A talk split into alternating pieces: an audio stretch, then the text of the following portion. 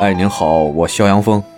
今儿一起床吧，朋友圈就被刷爆了，陆树铭老师去世了。对，就是那版央视《三国》里边演关羽关二爷的那位陆树铭老师。其实本来呢，我是感觉，啊，陆老师因为也不是什么大流量明星嘛，他的去世可能就是在我们这个行业内会有一些波澜，大家发朋友圈。来怀念一下陆老师，仅此而已。呃，让我没想到的呢是，陆老师的去世居然冲上了热搜。这事儿吧，就让我在惊讶之余吧，也特别的欣慰哈。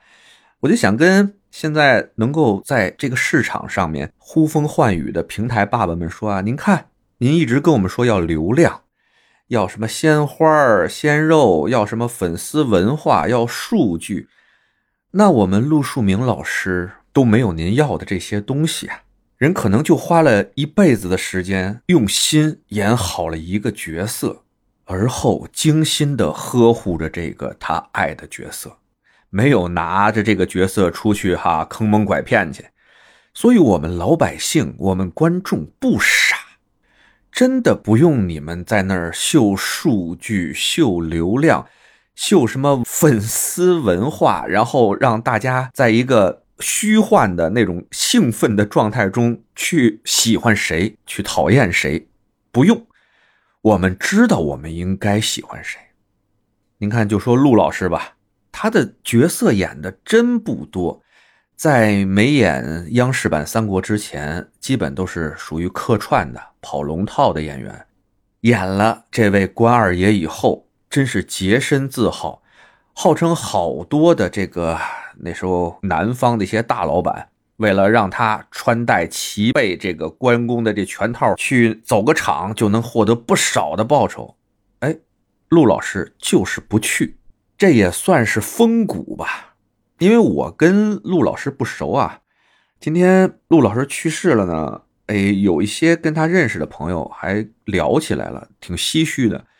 就说其实啊，那老三位啊，刘备、关羽、张飞的扮演者，这老三位呢，其实最小的那个三弟李靖飞啊，李大眼儿李老师，他身体现在是不太好，一直不太好，而且是这个陆老师呢，没事呢，还老去照顾他这三弟李靖飞老师。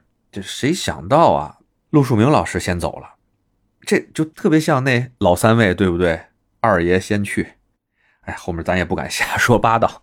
行了，逝者已矣，但咱们生者尚在。借着咱们缅怀陆树铭老师这劲儿吧，其实我也想聊两句啥呢？就是我们这个影视行业啊，大家的身体，我老觉得就都处于一个亚健康的这么一个状态。您啊，圈外人不知道我们这里边的人的作息习惯，我感觉就特像生活在国内的美洲人，就恨不得大家吧，就。一吃吃喝喝的，哎，或者一聊事儿，一工作，就干到下半夜四五点钟，天不亮不睡觉。白天呢，哭嚓哭嚓睡，睡到下午三四点钟，嗯，起来该聊事儿聊事儿，该工作工作，然后动不动真是一周七天喝八顿大酒，哎，怎么还有八顿呢？一天有喝两次干两次场子的。为什么我不喜欢去横店呢？我不敢去呀。横店就把这整个一个行业就浓缩在那么小块地方，所有人都是抬头不见低头见啊！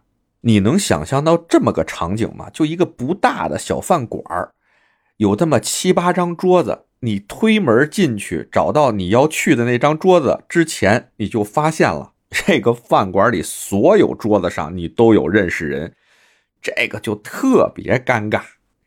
您想想，都是这老师那老师的，你坐那儿喝不喝酒？哎，你但分喝酒，你就得上人桌子上敬一下去。你敬，你还不能敬光你认识的那位，旁边人还给你介绍啊，这位是这位是啊，是某某总，哎，这位是某某老师，这位是某某导，哎，你是不是挨个你都得喝一杯啊？真的，小饭馆啊，五六七八张桌子那种，你就这么来一圈点儿背的话，基本你就看不见热菜了。就说白了吧，现在在我们这行业啊，熬夜和酗酒已经成为了危害我们同行业者的两大杀手啊。今天咱们这期呢，主要想怀念一下陆老师，这行业里具体这个生活的点事儿啊，咱们得机会再说，就不多说了。反正啊，就是挺感慨的。虽然有这样那样的不容易吧，但真觉得我们这行业呢，还是挺幸福的。你只要踏实做人，努力工作，哪怕只是用心去演好了一个角色，我们的观众、我们的老百姓真的会记住你们的，真好。得，就这，一路走好，陆大哥。